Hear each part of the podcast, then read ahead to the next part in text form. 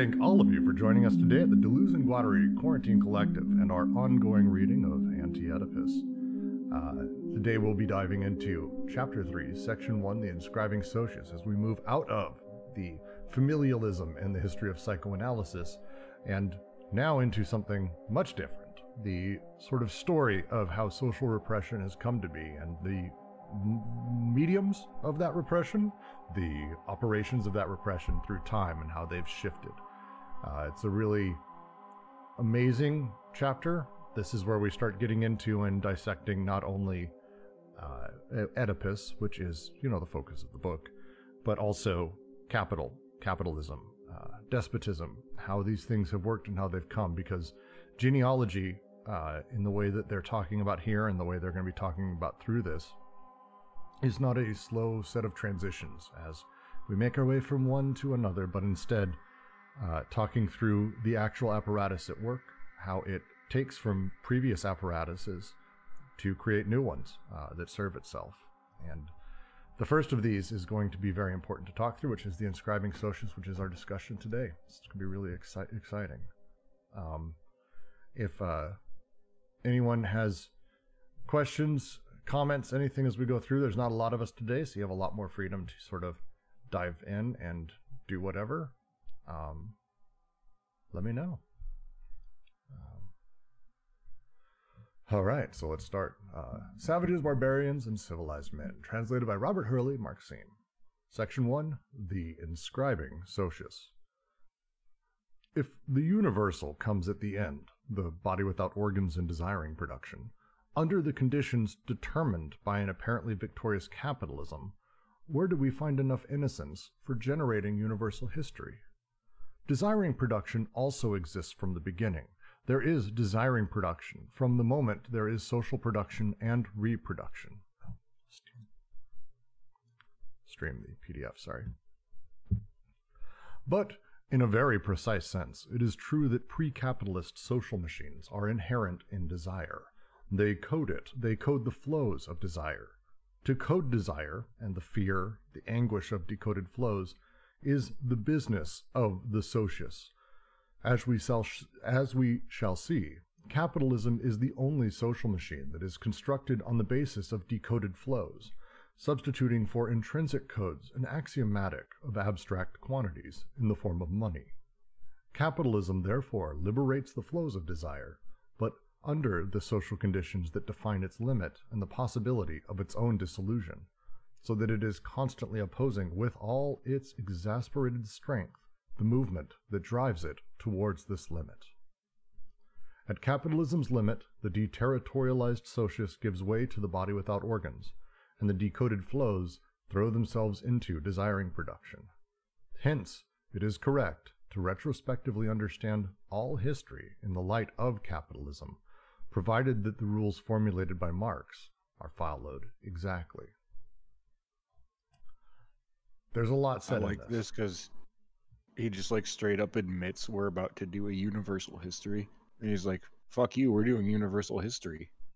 Straight, straight up, not even fucking around slightly, straight to the point. Um, and uh, the very specific language they use around a universal history, I like very much as well.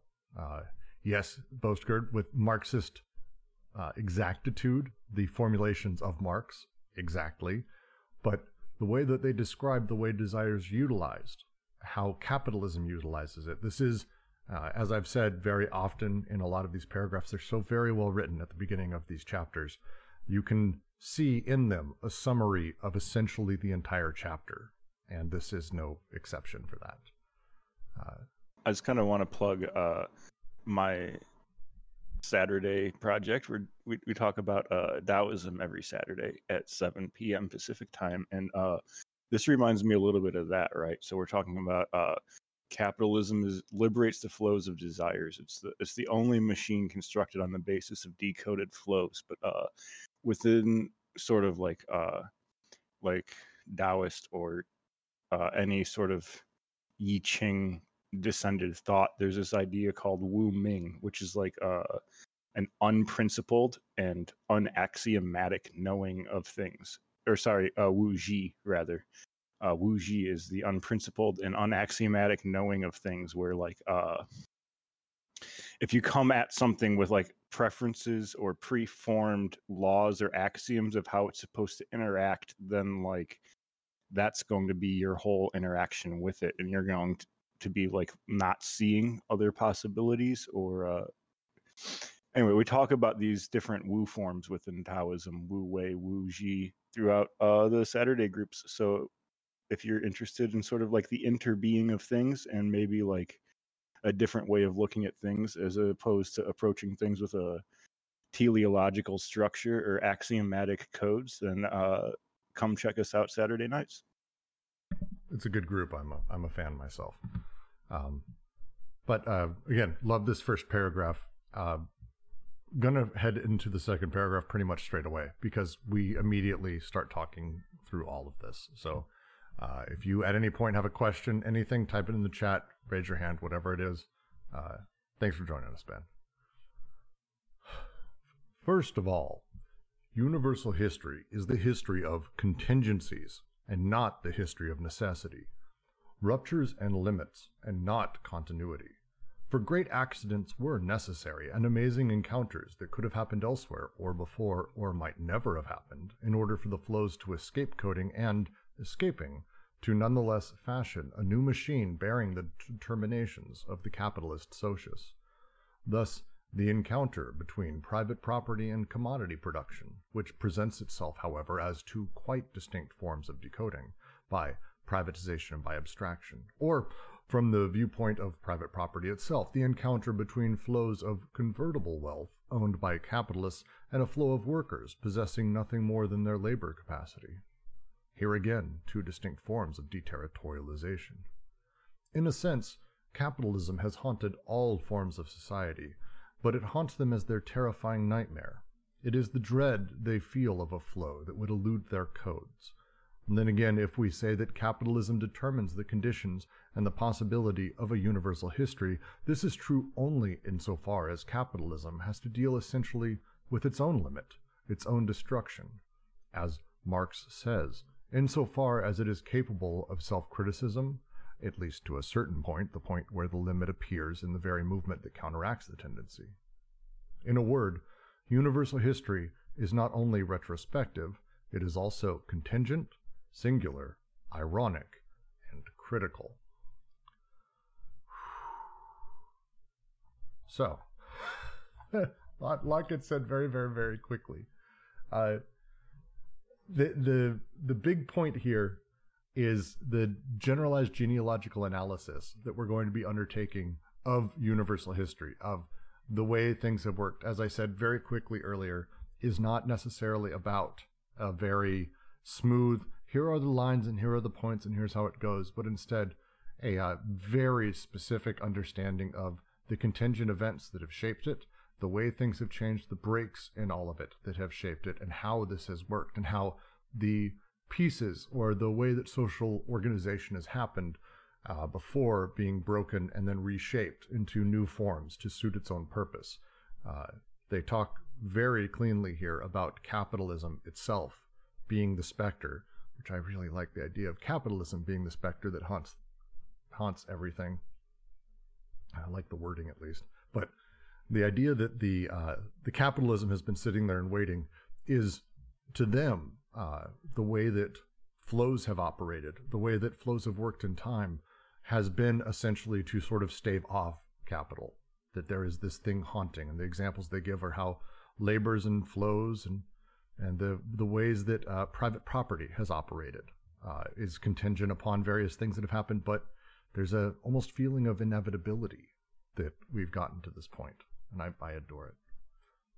Uh, says, I love this passage coming from a formal economic background since it makes capitalism seem about as ad hoc as it always looks once you look at it face to face, as opposed to through the aperture of a graph or trend line. Yes, it's a, it's it's all the broken pieces of all of the parts that have come before that have sort of survived, and it's not great.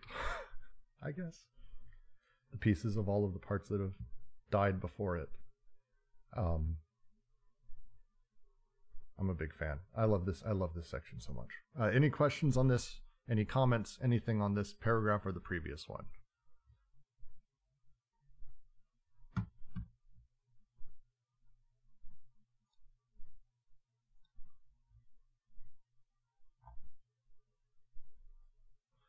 Gonna hang out for a second. I'll happily wait. It's fine though. I'm Not gonna force anyone to have questions. All right. We'll head on to the next. Um, it is worth reading, actually, um, Maurice Godelier's comments here, which is the footnote uh, from the previous line about uh, uh, Marx, the point where the limit appears in the very movement that counteracts the tendency.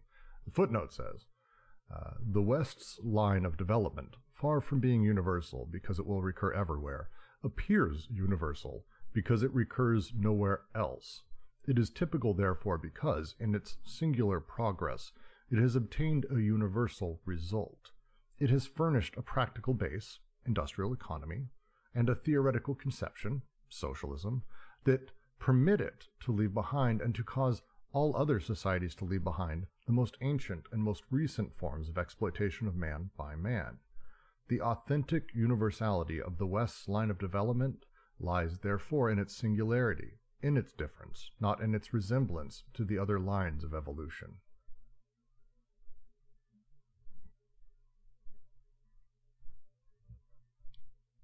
To say again, I love it. In a word, universal history is not only retrospective, it is contingent, singular, ironic, and critical.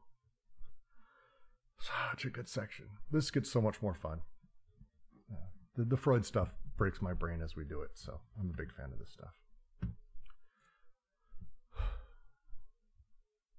The earth is the primitive, savage unity of desire and production.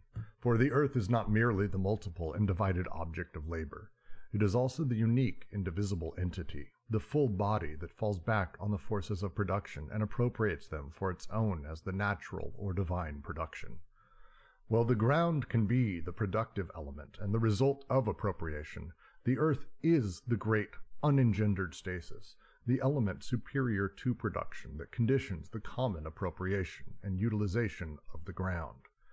It is the surface on which the whole process of production is inscribed, on which the forces and means of labor are recorded, and the agents and the products distributed.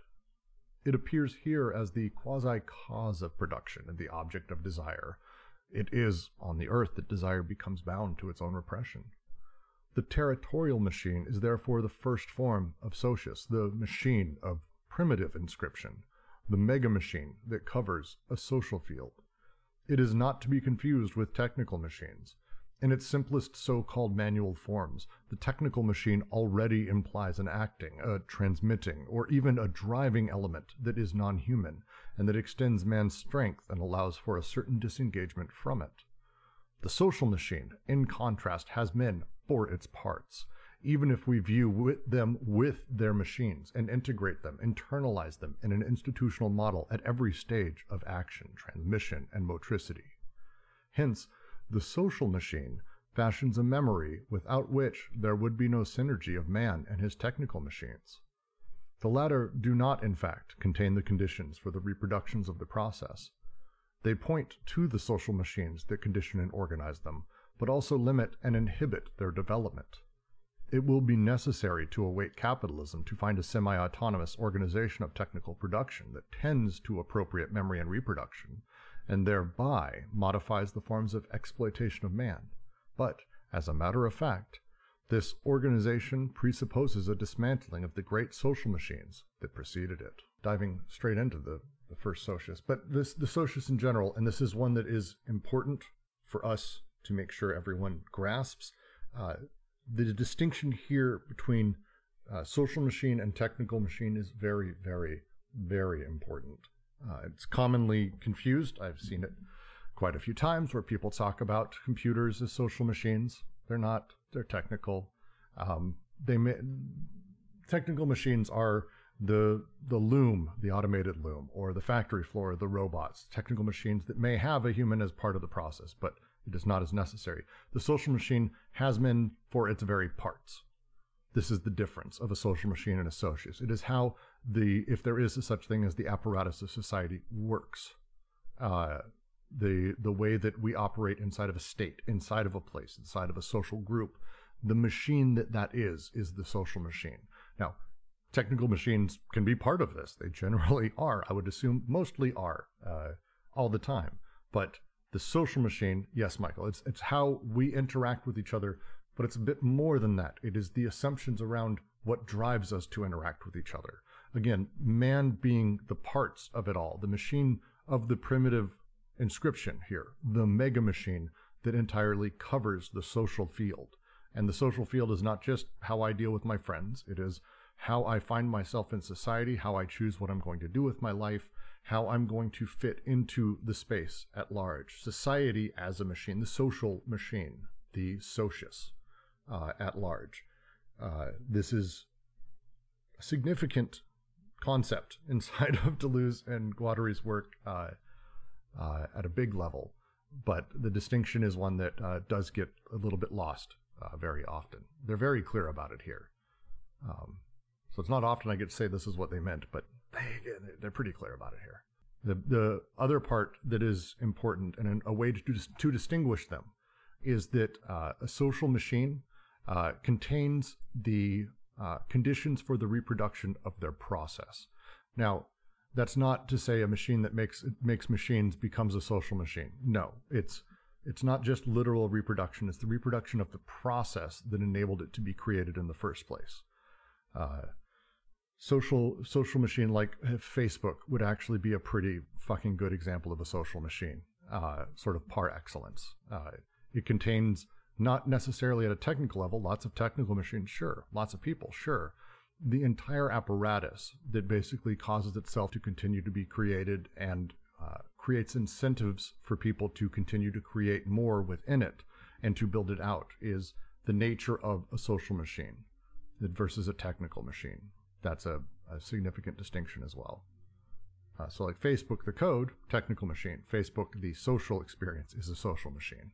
A little bit of a that's how that's my interpretation of it. If it feel free to disagree, but that's my interpretation of the sort of nuanced line between the two. Also, Mike's fully open if anyone wants to discuss or comment vocally. It's fine. One of the lines in here that's great, uh, again, to go back to the idea of how they're doing a universal history, is it says it will be necessary to await capitalism to find a semi autonomous organization of technical production that tends to appropriate memory and reproduction and thereby modifies the forms of the exploitation of man. The the semi-autonomous organization of technical production isn't a thing that exists. It's generally, especially in the very early, and they will get through this in the rest of this entire chapter. We'll get through this almost in excruciating detail. But uh, the classic way social machines have worked is not by directly having the machine that finds new ways to exploit man by its nature that's something that's very unique to capital. It takes us to get to capitalism to find this sort of automated, you know, uh, oppression machine essentially. Whereas prior to that, it very much was sort of ingrained in the acts of people, and people had to do such a thing, and there were, you know, choices and things with it. Uh, Boskert adds, as social machines are also not necessarily human, stories of families of woobs adopting techniques and then fall out of use across the species once a family dies off, yes, there's. Uh, I don't. I think there's examples of that. I think Deleuze uh, generally. Um, Gen- Deleuze hates animals. I think uh, some of the ways he talks about it, um, but I think that he doesn't believe they have a BWO, for example, stuff like that, um, which could be fair. But yeah, social machines are about the sort of meta, the meta game. The example I've always used for Socius of uh, and BWO with like a video game like Dota, for example. I'm a big Dota player, but pick a video game, Counter Strike, whatever it is, uh, Fortnite, anything. At any time when you're playing the game, there is a meta game, and people refer to it as the meta.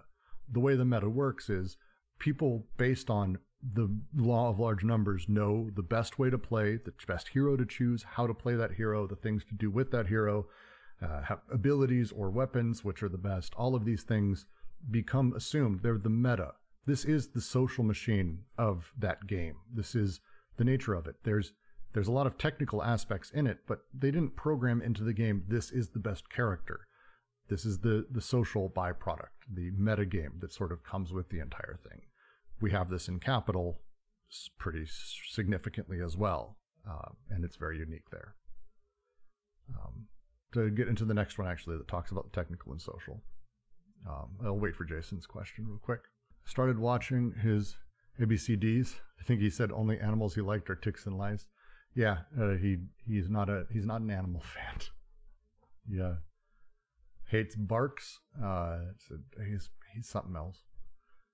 Uh, the same machine can be both technical and social, but only when viewed from different perspectives. For example, the clock as a technical machine for measuring uniform time and as a social machine for reproducing canonic hours and for assuring order in the city. When Lewis Mumford coins the word mega machine to designate the social machine as a collective entity, he is literally correct, although he limits its application to the barbaric despotic institution. If more or less in agreement with Reuleaux's classic definition, one can consider the machine to be the combination of solid elements, each having its specialized function and operation under human control in order to transmit a movement and perform a task. Then the human machine was indeed a true machine. The social machine is literally a machine, irrespective of any metaphor, inasmuch as it exhibits an immobile motor and undertakes a variety of inventions. Flows are set apart, elements are detached from a chain, and portions of the tasks to be performed are distributed. Coding the flows implies all these operations. This is the social machine's supreme task, inasmuch as the apportioning of production corresponds to extractions from the chain, resulting in a residual share for each member, in a global system of desire and destiny that organizes the productions of production, the productions of recording, and the productions of consumption flows of women and children, flows of herds and seed, sperm flows, flows of shit, menstrual flows. Nothing must escape coding.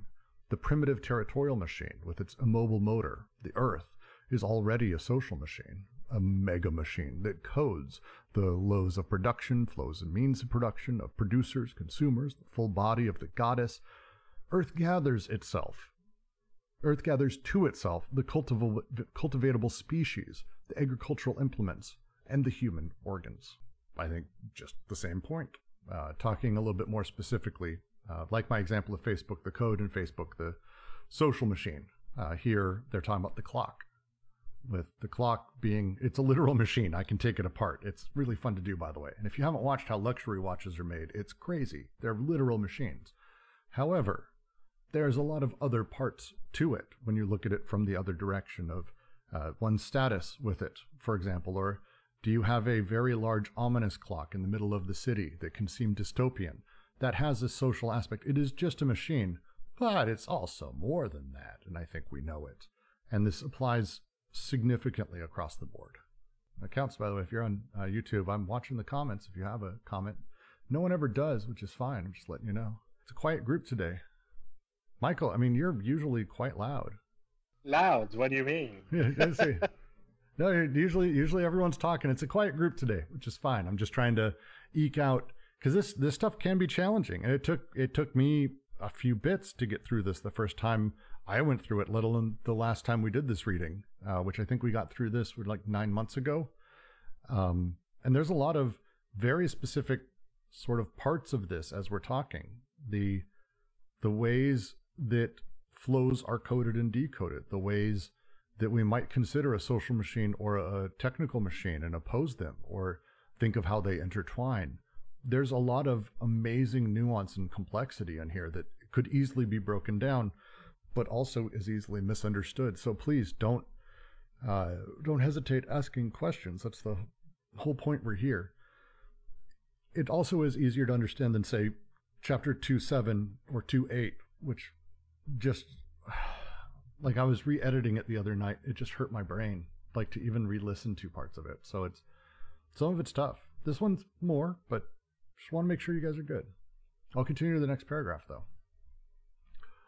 Meyer Fortes makes a passing remark that is joyous and refreshingly sound.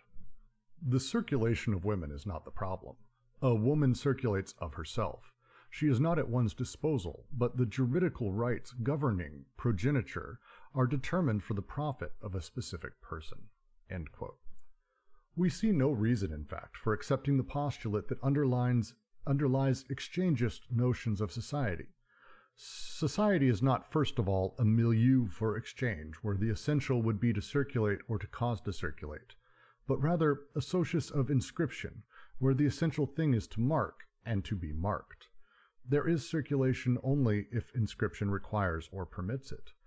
The method of the primitive territorial machine is in this sense the collective investment of the organs, for flows are coded only to the extent that the organs capably respect, capable respectively of producing and breaking them are themselves encircled, instituted as partial objects, distributed on the socius and attached to it. A mask is such an institution of organs. Initiation societies compose the pieces of a body, which are not which are at the same time sensory organs, anatomical parts, and joints. Prohibitions, see not, speak not, apply to those who, in a given state or on a given occasion, are deprived of the right to enjoy a collectively invested organ. The mythologies sing of organs partial objects, and their relations with a full body that repels or attracts them. Vaginas riveted on the woman's body, an immense penis shared by men, an independent anus that assigns itself a body without anus. A Gurma story begins. When the mouth was dead, the other parts of the body were consulted to see which of them would take charge of the burial. The unities in question are never found in persons, but rather in series, which determine the connections, disjunctions, and conjunctions of organs. That is why fantasies are group fantasies. It is the collective investment of the organs that plugs desire into the socius and assembles social production and desiring production into a whole on the earth. So, so the part about marking was the second synthesis, right? The second synthesis is recording, yes. Yeah, I mean that's just super interesting. Um, so, you know, what's what's doing, you know, what is the mark? Because some people say certain things, but what is it for Deleuze and Guattari?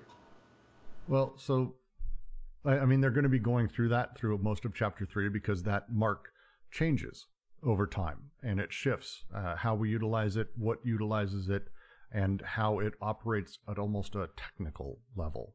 Um, here, they're talking about very specifically in primitive societies, and they'll use that term often. I'm just going to just use it. Sorry if it's shitty as a term. It's just the, the one that they've used. Um, they're talking here specifically, essentially, about like anarcho-communist or primitive communist uh, peoples is kind of the idea when they when they're talking about these uh, the, the the primitive man, the tribal, the primitive territorial machine, this almost caveman level. How did we how did we survive? How do these tribes tribes survive? How do they think about each other? And when they talk about marking here, uh, very specifically to me, uh, they are talking about the ways that it's marked uh, in society that we have a debt. They'll be getting into all of this uh, at, at, a deep level, but the, the mark changes over time from being, uh, as they say here. Uh, one sec, I want to get it right. I want to get it right. Um, the, the change here is society is not a milieu for exchange, where the essential would be to circulate and to cause to circulate, but rather a socius of inscription, where the essential thing is to mark and to be marked. The idea of exchange being the base for society, I think, is where they're taking sort of task with, because exchange exchangism isn't necessarily it.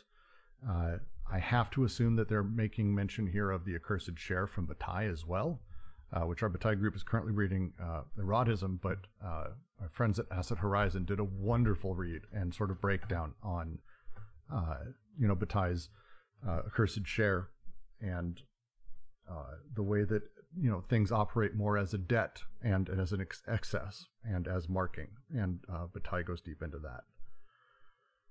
These are just the connections I know of in my brain. Sorry, Ken. No, you're good. I don't expect any answers. Um, I mean, so so it can't be exchangist insofar as we're talking about libido, right? Um, because uh, the the death drive is is the eruption in eros that causes it to pulsate and repeat. Um, so so it's it's much more about these connections, as they were saying before that um, that uh, a, a woman circulates of herself. I think is the point there. So insofar as we're talking about libido here and desires, they explicate it. Yeah, it. I mean, it makes sense why they would critique exchangeist notions. That's Yeah. not how it works. No, for sure. And uh, and it's as they start getting into this. I mean, I'm trying trying to do what I can without jumping too far ahead. But you know, hear what they're talking about when they say that um, it's it, the essential thing is to be marked and be mar- and to mark and be marked inside of this sort of precast, pre-class form of social you know setup. A lot of that has to do with the fact that uh, in that specific, the territory pre uh, the primitive territorial socius, uh, there isn't a uh, economy uh, as we know it, a, a system of money and things like that, or sort of a larger setup or organization. They're specifically only organized by the marks, by the the socius of inscription. That is how they know what to do and how they sort of organize themselves. It's got to be harsh and it's got to be very particular because they don't have a larger thing that they're doing. They don't have a larger person, uh, for example, the despot, which we will come to learn about. They don't have a larger economy, which for us is capital. Uh, they just have the shit they need to do. And because of that, all their stuff is like crazy exacting specific. All the things that they need is like, we need X, we need Y, and you're going to fucking do it. They don't phrase it like that. Instead, they talk about the marks that you have, the debts you have, and the way you're set up. But it's why they have caste systems, as an example. It's why they have, uh, you know, the the feasts. It's why they have the the rituals that they have, uh, and this sort of extreme hierarchies is the need to have these things, the the flows, so deeply and and specifically coded. Uh, and it's the, as they say, the method of primitive territorial machine is in this sense the collective investment of organs. The the collective investment of organs, and that means everyone here, where we end this, we would all be collectively invested in this. The flows are coded only to the extent that the organs capable, respectively, of producing and breaking them are themselves encircled by other organs, instituted as partial objects, distributed on the socius and attached to it. All of us have to be so deeply invested in what is happening. It's necessary because, again, it has to be very particularly set up. Uh, they use the mask as an example. Initiation societies compose the pieces of a body, which are at the same time sensory organs, anatomical parts, and joints. Prohibitions, see not, speak not, apply to those who, in a given state or on a given occasion, are deprived of the right to enjoy a collectively invested organ. The, the idea of the priest or the homo sacer or whatever that may be, the prohibitions are set out very much about direct desire, direct desire connecting to the socius and back. And it's this very tight system that the entire thing needed. And that's the, the Gorma story that begins that I always smile about. Um, when the mouth was dead, the other parts of the body were consulted to see which of them would take charge of the burial. The that's the tightness of the people, and it has to be that case because again, their organization, their organization, it it doesn't come from above at all. It is in what they're doing and in coding those desires very cleanly. Uh, there, I mean, there's got to be a place for surplus in here, right? Like, I, I get your point that it's that it's like what you're saying, but there is a surplus working here somehow. Well, that's we'll get into that. Uh, there is, but it's not working here. That's in rituals, specifically in rituals, and the recording process itself almost becomes the surplus, the uh, potlatch nature of things, or the having a giant feast being that release valve that lets off the pressure of that surplus. Um, the the primitive societies have avenues to eliminate surplus, sacrifices to the gods, whatever it may be. Uh, there's a ton of stuff that happens there, but again, through a tightly controlled set of rules that isn't, uh, again, like the despot or like in capital, being done for something that is hundreds of miles away. You're talking about the people I am directly connected to inside of my social machine, our organs are all part of the same mishmash. Uh, my my my intestines, my mouth are not drastically separated from yours, for example, as they are under capital, and they're mediated through all these other. It's it boom right there. We're there, and so there's there's ways that like we let go of surplus, but um, it it operates in a different sort of nature. It's a Boskert says, given the kind of evolutionary development of societies out of contingencies, compounding contingencies, these functions are never understood from a purely technical view. Yes, as in myths and cults are formed and serve functions without a manual lying around anywhere describing their function. Yes. Well, I mean, that's, I think, a, a significant amount of what they're getting towards, uh, at least now, uh, during this, is that these are, I don't want to say unspoken rules, but they're assumed rules and part of the larger scale social machine. And so the functions of it don't get to be written down. It it's one of the really interesting things they get on as they start talking about sort of the despot and then they move into capital is that uh, there is you can't write down how all of these things work because it almost breaks the rules itself for how the thing works uh, but especially in the primitive because again it's intended to be sort of this uh, you know i'm doing it because i'm deeply connected and i'm part of the world if you needed to explain to me why i had to do it i've already fucked up and that itself would almost be a faux pas.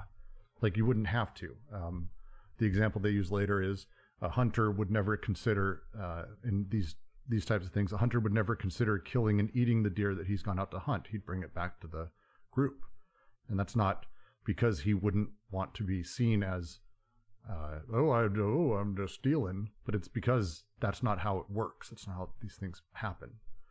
Um, yeah, there's a little bit of a Lovecraftian vibe in it for sure. Yeah, it's, it's fair. And then the last part here that's also important to sort of nail out is the final two, or three sentences. Uh, the unities in question are never found in persons, but rather in series which determine the connections, disjunction, and conjunction of organs. That is why fantasies are group fantasies. It is the collective investment of the organs that plugs desire into the socius and assembles social production and desiring production into a whole on the earth. Uh, lot there, but that's kind of the the generation of the socius of that secondary regime for the whole thing of the social of it all. Love that sentence. I mean the the contingency in the series thing is interesting because like it's never a completely closed system. It's always subject to something interrupting what's going on. Uh, not to say that the system doesn't have rules for it, like spontaneously or something, but this this would be like, you know, a um, like seeing like a, a white bear or something, or like like having um, a uh, what do you fucking call it, an eclipse happen or something, right?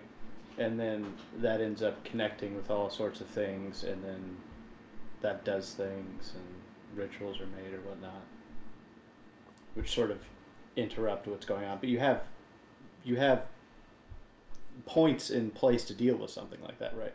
So like your your your uh, or whatever all connects to the, the medicine man or something like that, or to the, the oracles and whatnot.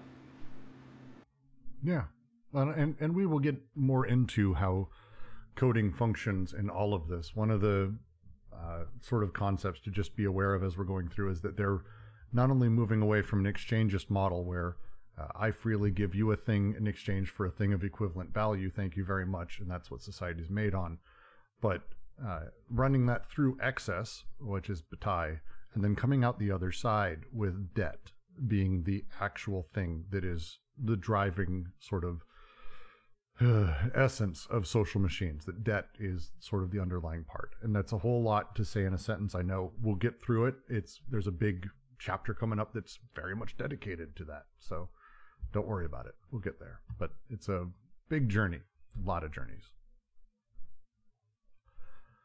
our modern societies have instead undertaken a vast privatization of the organs, which corresponds to the decoding of flows that have become abstract. The first organ to suffer privatization, removal from the social field, was the anus. It was the anus that offered itself as a model for privatization at the same time as money came to express the flow's new state of abstraction.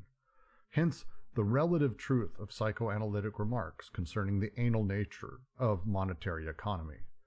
But the logical order is the following the substitution of abstract quantity for coded flows, the resulting collective disinvestment of the organs, on the model of the anus, the constitution of private persons as individual centers of organs and functions derived from the abstract quantity.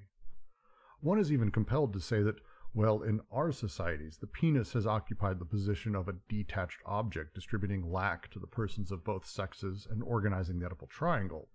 It is the anus that in this matter detaches it. It is the anus that removes and sublimates the penis in a kind of Aufhebung, that will constitute the phallus. Sublimation is profoundly linked to anality, but this is not to say that the latter furnishes a material to be sublimated for want of another use. Anality does not represent a lower requiring conversion to a higher. It is the anus itself that ascends on high under the conditions, which we must analyze, of its removal from the field, conditions that do not presuppose sublimation since on the contrary, sublimation results from them. It is not the anal that presents itself for a sublimation. It is sublimation in its entirety that is anal. Moreover, the simplest critique of sublimation is the fact that it does not by any means rescue us from the shit. Only the mind is capable of shitting. Anality is all the greater once the anus is disinvested. The libido is indeed the essence of desire, but when the libido becomes abstract quantity, the elevated and disinvested anus produces the global persons and the specific egos that serve this same quality, quantity, as units of measure. Artaud expresses it well. This dead rat's ass suspended from the ceiling of the sky, whence issues the daddy mommy me triangle, the uterine mother father of a frantic anality, whose child is only an angle, this kind of covering eternally, hanging on something that is the self. Uh, Ken? Well, I'm just wondering how. So I get it up until they start talking about how the the the I don't know disinvestment of the anus leads to global persons. Like I, to- I totally understand what they're saying up until. So the, I mean, the, it sounds like they're saying if you cut off, cut off flows of desire, you get global persons, and like singular egos. That would flow with what I understand their general saying overall. Um, I re-listened to our reading of this last time, and uh, I don't think we satisfactorily came up with a answer for this whole thing. Uh, there's a lot. Can we get a little bit of like translation for what the anal means in this passage? Because I feel like that just I feel like everything else I'm able to kind of grasp a little bit, but I, I feel like that's just flying right over my head because I guess I don't have like a, a psychoanalytical background. That is fair. Uh, give me two seconds, unless Ken wants to jump in. I mean, it's uh, it is sort of production, right? Um, the the anus shits, um, and I mean, originally in psychoanalysis, it's like the anus produces gifts, um, and then you have to sublimate it or something into into pooping in, in the toilet and, and not enjoying your creation or being appreciative of it. Even though I know lots of people who take pictures of their poop and send it to other people as sort of a gag thing and compare their poops. Um, but, what? Uh, you, you don't know anyone who does that? I'm I'm I'm never ever giving you my phone number. yeah, like people their poops. So I understand that like it we we go back and forth between literally meaning anus and like meaning anus as an analogy to other things. Um, but when it says like the first organ to suffer privatization removal from the social field was the anus. Can can like and I know he's he's being direct here, but like, can we get like a little bit more tangible something of of that? Like, we didn't literally privatize anuses, did we?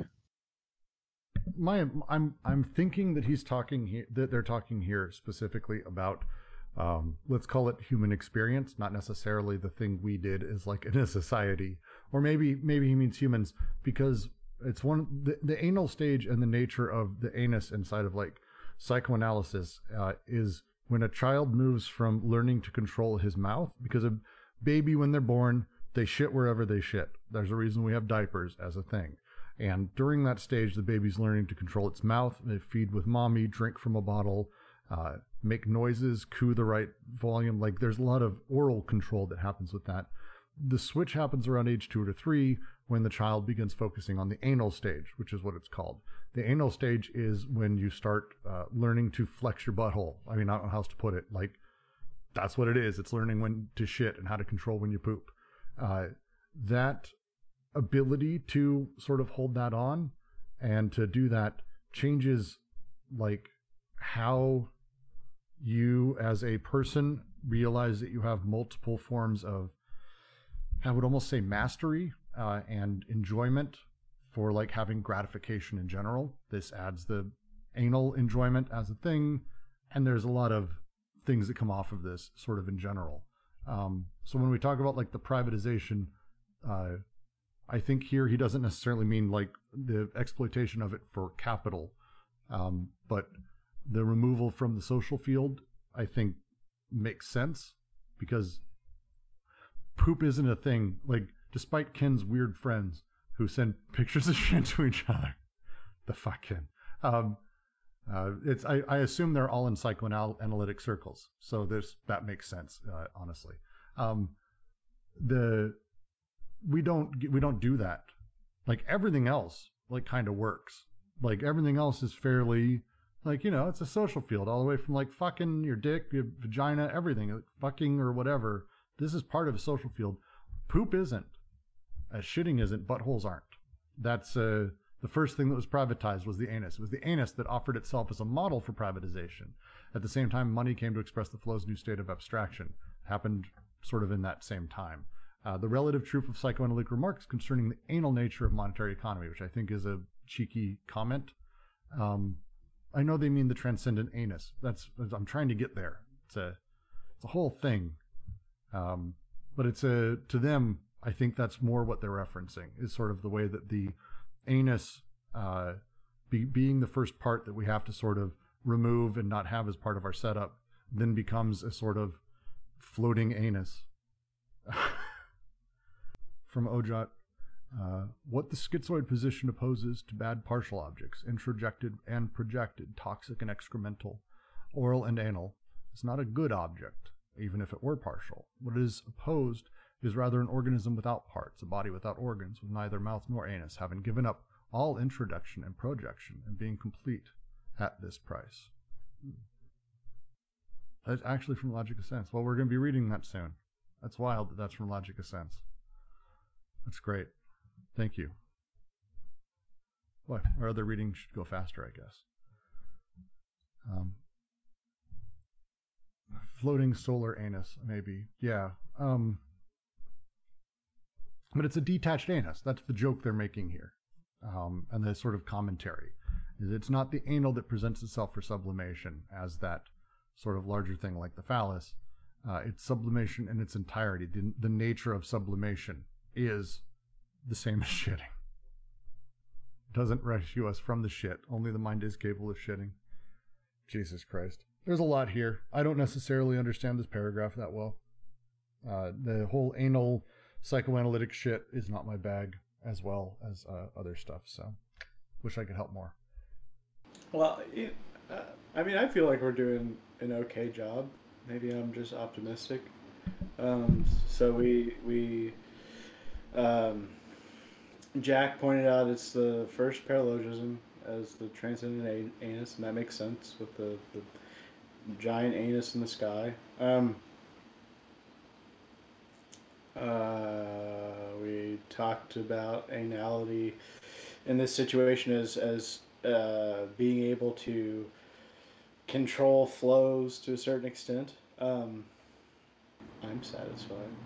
Um, sublimation being anal um, is an interesting point. Um, 'cause I mean, that's sort of what Freudian psychoanalysis and even Lacan end up leaning into uh, what to do with the excess is to sublimate it. Um, but you know whether you can actually sublimate something or not um, uh, seems contentious to me. Like like whether uh, you know it's actually just a, another form of uh, repression or something like that. Correct, correct me if I'm wrong. Sublimation in general is uh, the act of turning a thing or energy into, let's say, socially acceptable or normative uh, uh, actions uh, versus Yeah. yeah. Just I'm just making sure because then then, but again, I would just say that there's got to be a little bit of a wry smile as they write this because the idea of anality itself being sublime is pretty fantastic given that like that is not how it was viewed at all by any of these people. So um i mean it, like anal sex itself was seen as perverse by literally most of these people. And they said some awful things about you know homosexuals and stuff prior to this. So um there's got to be there's got to be a wry smile in there as they write this you just it feels like it yeah, for sure. I mean, uh, the whole thing is it seems to be uh, comedy, um, which is you know super helpful if I can get the joke. Yeah. Someday we'll understand their sense of humor. They're just uh they're just galaxy brain next level sometimes. It is not the anal that presents itself for sublimation. It is sublimation in its entirety that is anal.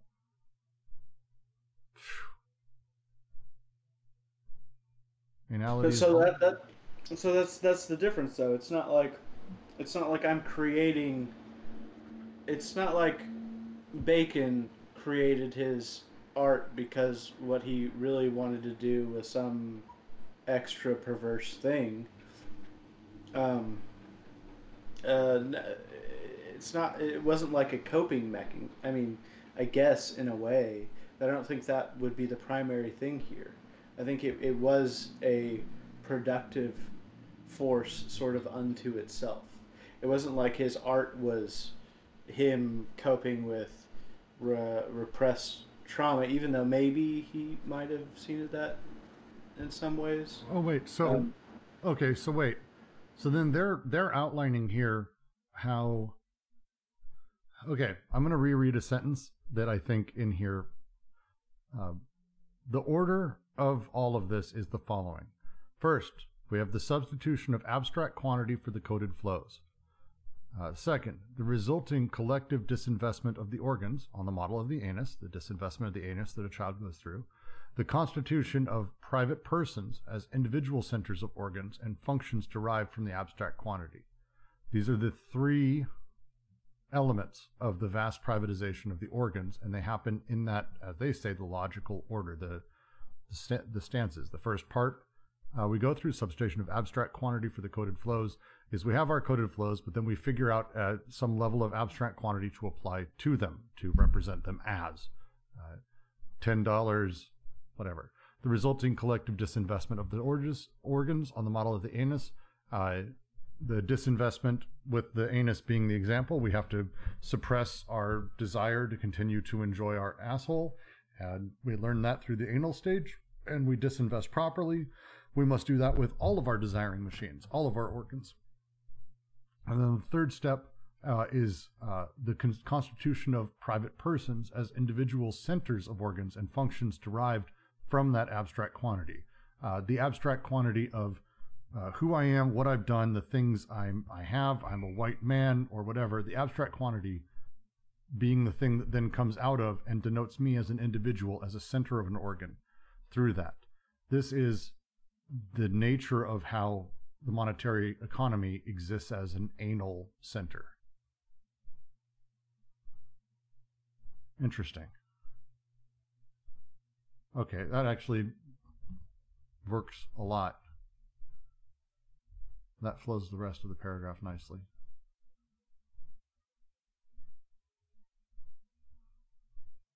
That's great. Jesus, okay.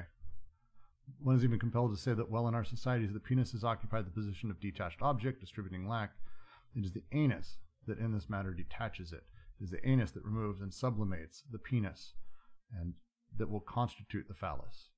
The removal of energies that are not socially acceptable is is the anality of privatization and the anality of the market.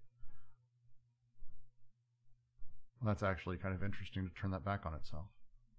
All right. Any last questions on this paragraph? I do want to get moving. Uh, I hope my little ramble made sense at least.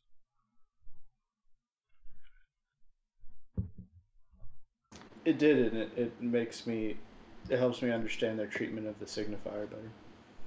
It seems to really fit, actually make a few things click for me. We, we should discuss it a little bit later too, Ken, because this is, this one we did not have any understanding last time, so I'm glad we're getting somewhere on this too. But the next paragraph is more anal, so let's do it.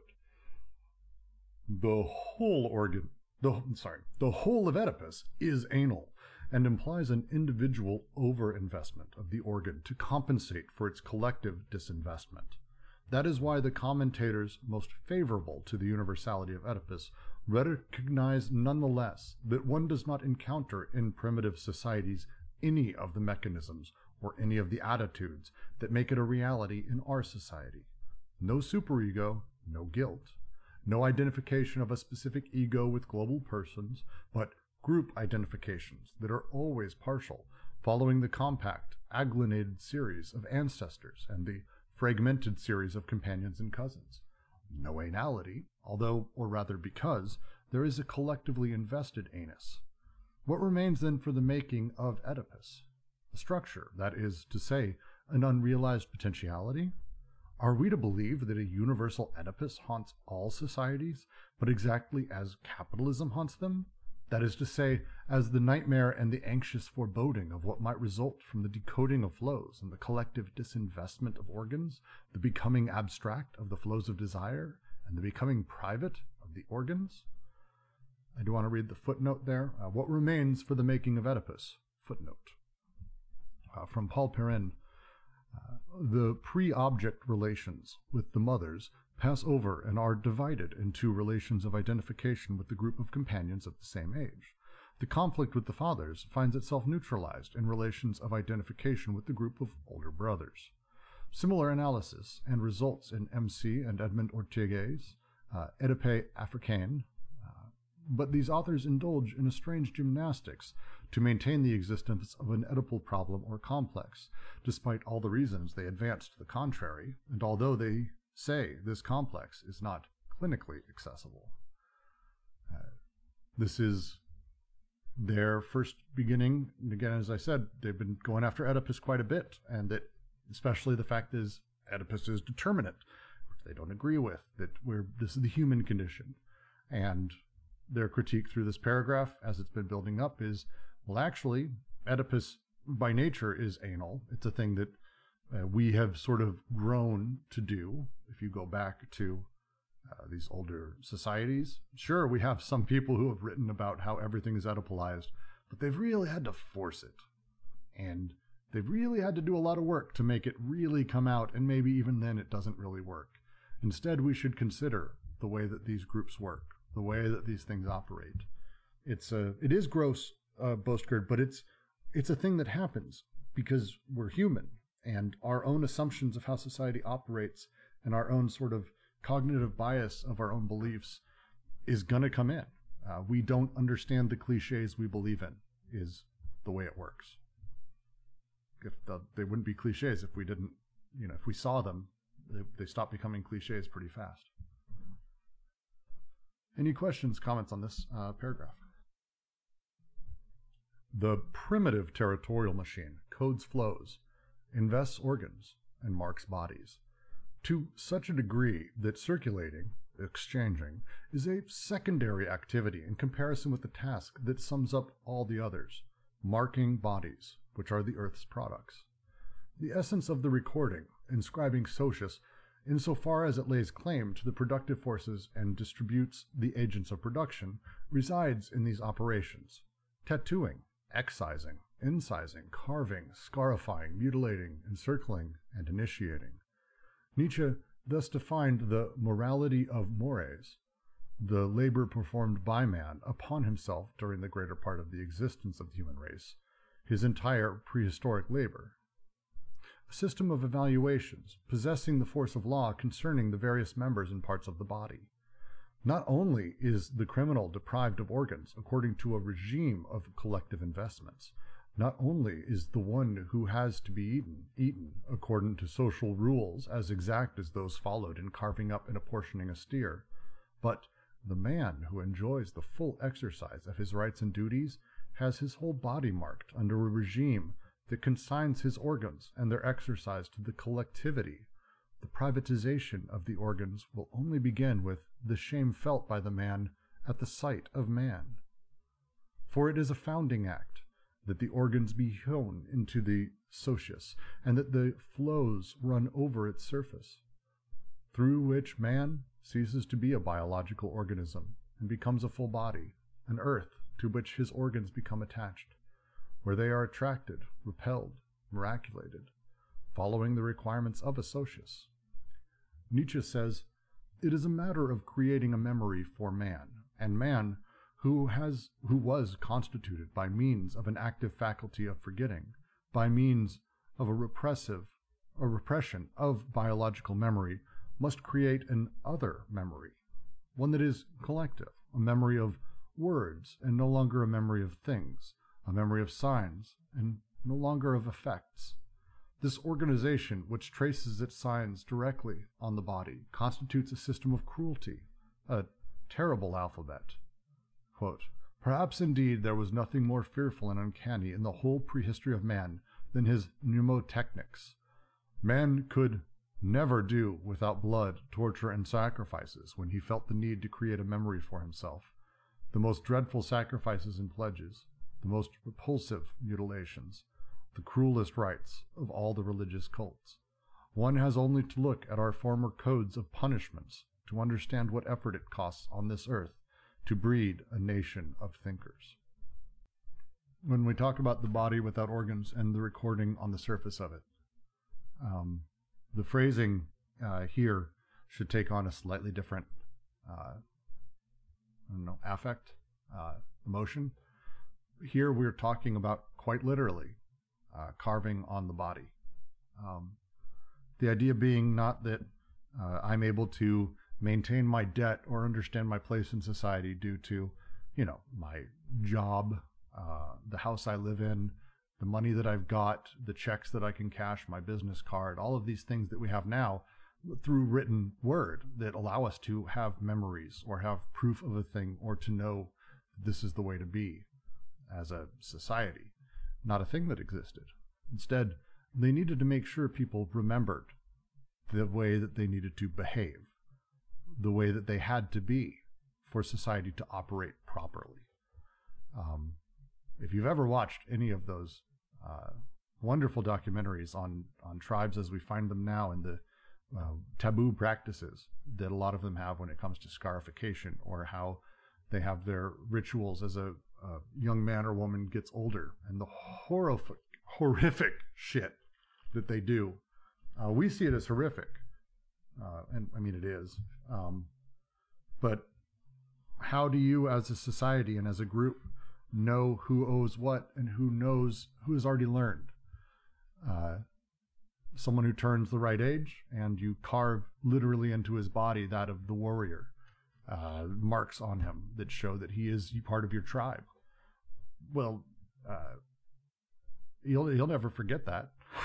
not a thing you forget, uh, and not a thing that leaves you because the scars don't go away. Um, how do you re- how do you make recordings happen? it's a real question. It's I, it's an amazing way to think through it, and uh, Nietzsche goes deep into it. But so does uh, Bataille, and so do they here. The way that we have uh, the investments recorded and sort of forced. memory for man, and man, who is constituted by means of an active faculty of forgetting, by means of a repression of biological memory, must create another memory, one that is collective, a memory of words and no longer a memory of things, a memory of signs and no longer effects. The not thinking about, am I part of what tribe and the ideas, but knowing, yep, right there, this tribe, the words, the collective, one that everyone takes a part of. Uh, it is like that. Bosker uh, reminds me of the society at the end of Fahrenheit 451 that commits people to their group by obliging them to completely commit to memory the words of a book. Yes, now imagine if it was that we literally carved the words of the book all over their body. I think they'd remember the words. And they'd remember doing it too. I'll read, uh, Ken, do you mind if I read that, Ken, or do you want to? Yeah, yeah, go ahead. Uh, who is it from, by the way? Oh, snap. I forgot his name. One second. Uh, uh, Schuster. Aaron Schuster. All right. Habit provides the foundation of the pleasure, pleasure principle in the primordial enjoyment of all the many egos. The ebb and flow of psychic life is, in the first instance, sustained by a self enjoyment, which comes before any loss or frustration and expresses all the powers that make up the organism. Memory concerns not the foundation, but the application of the pleasure principle, how it effectively governs over or steers the various currents of the mind. This takes place via a doubling of the psyche. On the basis of active syntheses, the mind is oriented towards a teleologically ordered world, the reality principle, surveyed from the viewpoint of the global ego. But at the same time, a deepening of the passive syntheses pulls the psyche out of this reality and disturbs its order by introducing a new virtual focus, the perspectives of the partial drives. The last stage of the synthesis renders this groundlessness of memory, or eros, explicit, and thus is actually a culminating moment of antisynthesis. This is the power of Thanatos or the death instinct, and the violent confusion and disorientation it entails is the reason for the greatest upheaval in the operation of the pleasure principle, while equally serving as its highest condition. This anti synthetic moment is also what Deleuze designates as the future. Unlike the present of habit and the past of memory, which synthesize all three dimensions of time from their unique vantage points, the future is not a third and final way of bringing together past, present, and future but rather the pure and empty form of time as such. The final and most accomplished expression of time is a straight line. This line, however, is not one of linear progression, but rather uh, of division and interruption. And Deleuze cites Borges' idea of the most treacherous labyrinth, which is nothing other than a single line, invisible and unceasing. The future is precisely that which destroys any idea of progress, evolution, or continuity, or rhyme, of rhyme between before and after. Time is its purest, and its purest is cut. I really like that.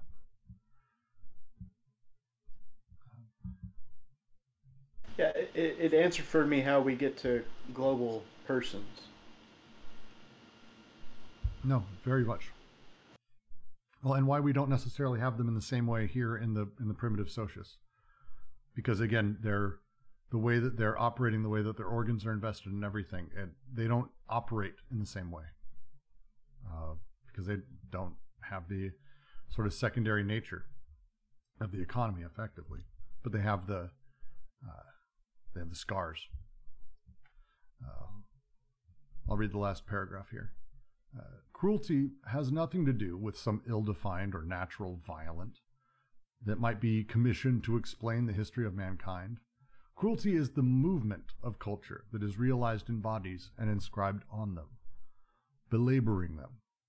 That is what cruelty means. This, cruel, this culture is not the movement of ideology. On the contrary, it forcibly injects production into desire, and conversely, it forcibly inserts desire into social production and reproduction. For even death, punishment, and torture are desired and are instances of production. Compare the history of fatalism. It makes men, or their organs, into the parts and wheels of the social machine. The sign is a position of desire, but the first signs are the territorial signs that plant their flags in bodies. And if one wants to call this inscription in naked flesh writing, then it must be said that speech, in fact, presupposes writing, and that it is this cruel system of inscribed signs that renders man capable of language and gives him a memory of the spoken word. So that's what I was getting to the the anus phallus thing. It sounds like they're saying desiring machines create signs or signifiers. But but they would be they would be like not necessarily meaningless, but I mean maybe this is where we would put in the the phrase a signifying signs. I mean, if if, if we're gonna like the the Yelmslevy Hjelmslev uh, style signs, where we're talking about uh, the the word or the utterance and the content, the content versus the expression within a sign, uh, I'd be very inclined to say yes. I think that's what we're talking about here. Um, yeah. So so are so then that leads me to think that those are the marks. That, that that's what's tattooing. Yes. Well, and, and I think that's um, so so to say another way. Uh, as I make the inscriptions literally in the body, and I, I carve out the different shapes through scarification or whatever horrifying process that people go through. Uh, those sensations and things are recorded. Those sensations I am associating with, in this case, the written word or the scar, but these things then have meaning on my BWO. I would say yes to all of that. This is generating meaning and signs. Yes. I wouldn't even say necessarily floating. Like it's straight uh, sensation, partial object, and here partial object being pain or the shape of the pain and all the aspects of it generating the sensation they're generating.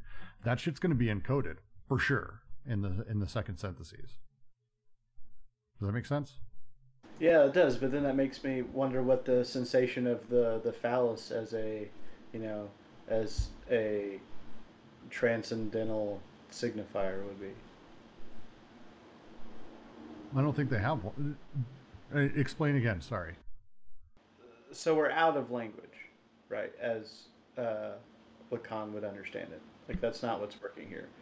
What's working Yes, here yes. are like in- intensities, um, uh, but they don't seem to say that the that the phallus doesn't exist per se, um, but but it's produced by the anus or whatever or desiring machines, um, and so and so then what would be the intensity of the you know the castrating law right? Would that be like something you know once again I, it's masks under masks under masks because anytime i try to signify it i end up fucking it up but it would be something like like embarrassment or maybe cruelty I I think cruelty would be the way. I mean, they're going to get a lot more deep into it, especially when they start going into the eye.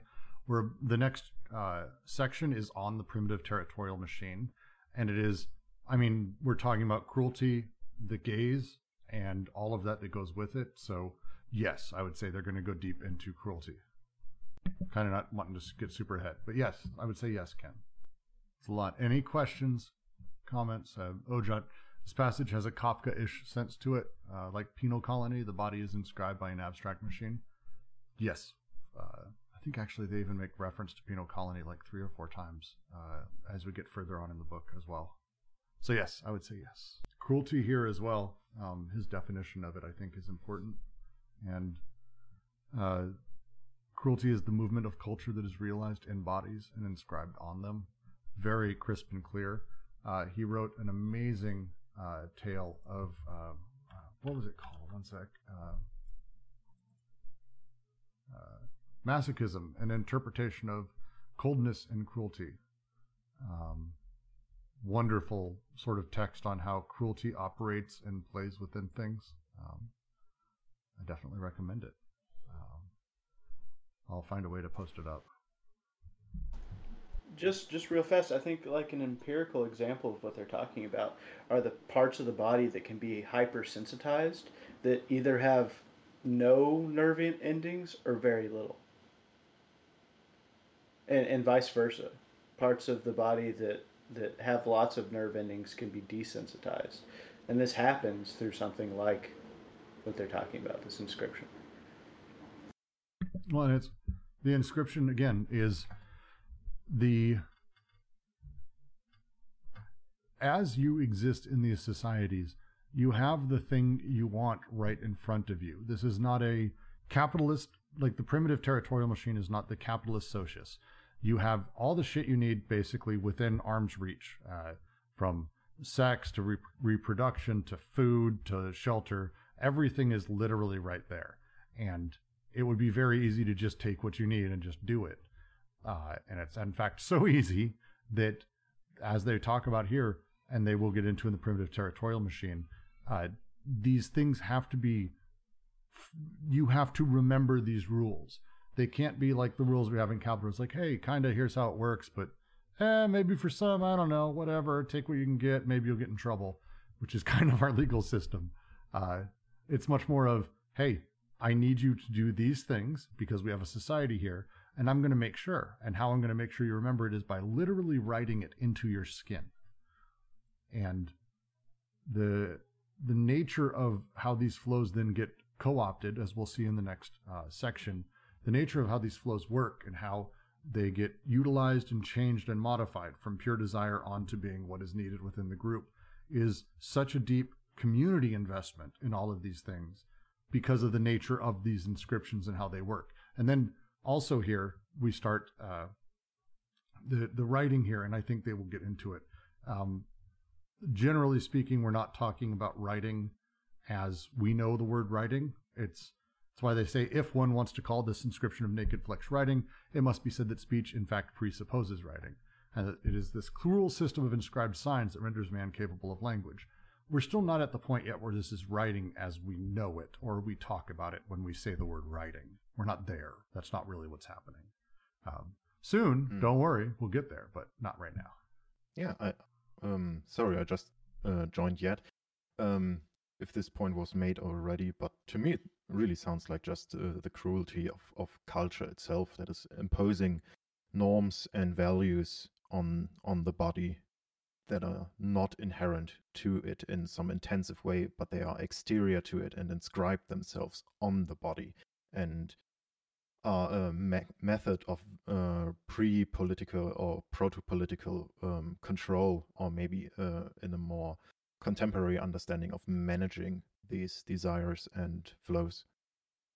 Uh, it hadn't been made, and that's uh, completely true.